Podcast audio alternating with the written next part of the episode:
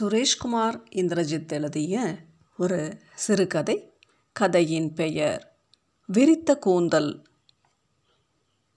இவ்வளவு பெண்கள் விரிந்த கூந்தலுடன் இருப்பது அவனுக்கு திகிலை ஏற்படுத்தி கொண்டிருந்தது.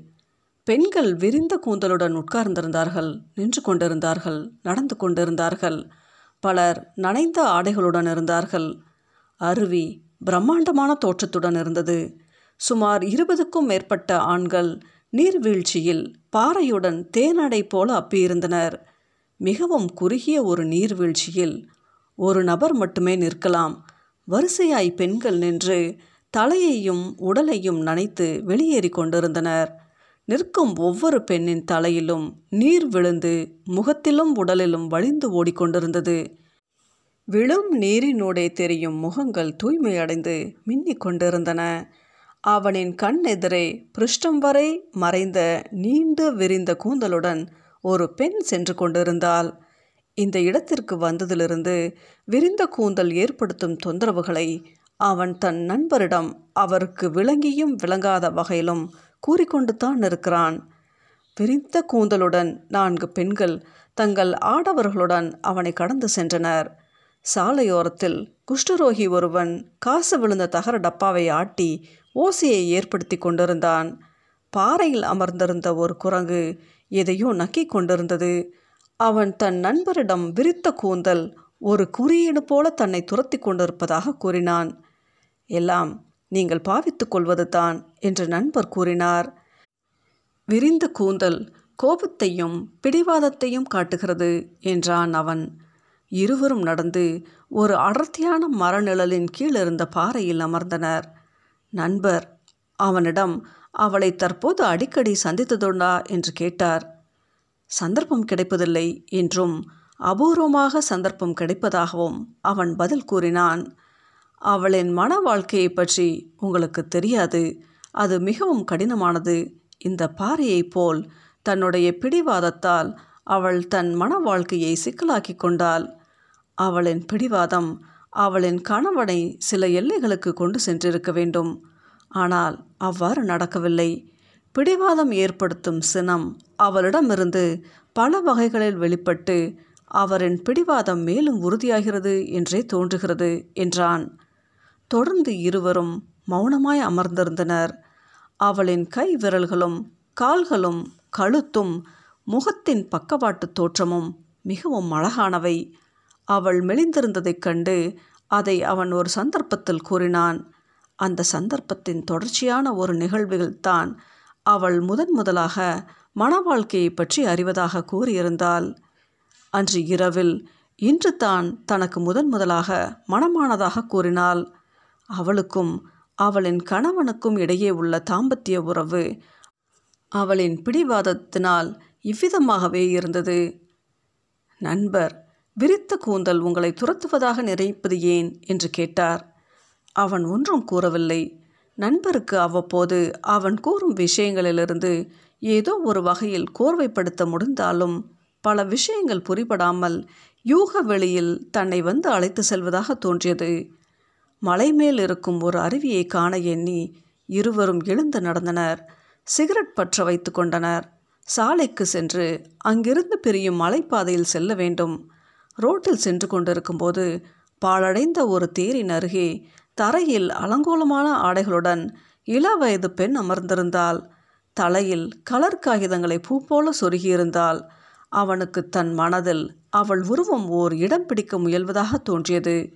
இவன் உதற உதற அவள் உருவம் தடுமாற்றமின்றி சகஜமாக நுழைவதாக தோன்றியது. நண்பர் அந்த பெண்ணை கவனித்திருந்தாரா என்பதும் அவனுக்கு தெரியவில்லை. அவரிடம் விசாரித்தால் அப்போது தான் அவர் கவனத்துக்கே வருவதாக இருக்குமோ என்று தோன்றியதால் அவன் மௌனமாகவே நடந்து வந்தான்.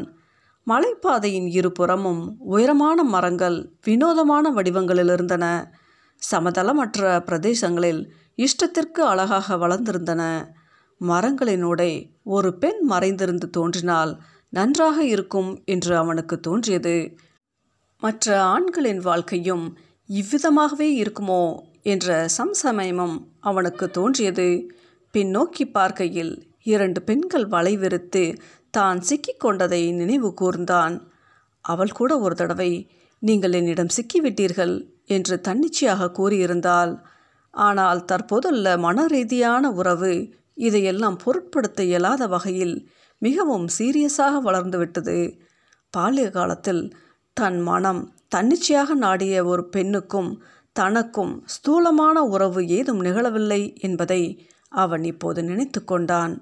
அப்பெண்ணிடம் தன் மனம் கொண்டிருந்த உறவு களங்கமற்றது என்று தோன்றிய அதே நேரத்தில் தான் அப்போது ஒரு அப்பாவி என்றும் தோன்றியது. மரங்களினூடே அப்பெண்ணின் முகம் தெரியுமானால் சந்தோஷமாக இருக்கும் என்று அவன் நினைத்து கொண்டான்.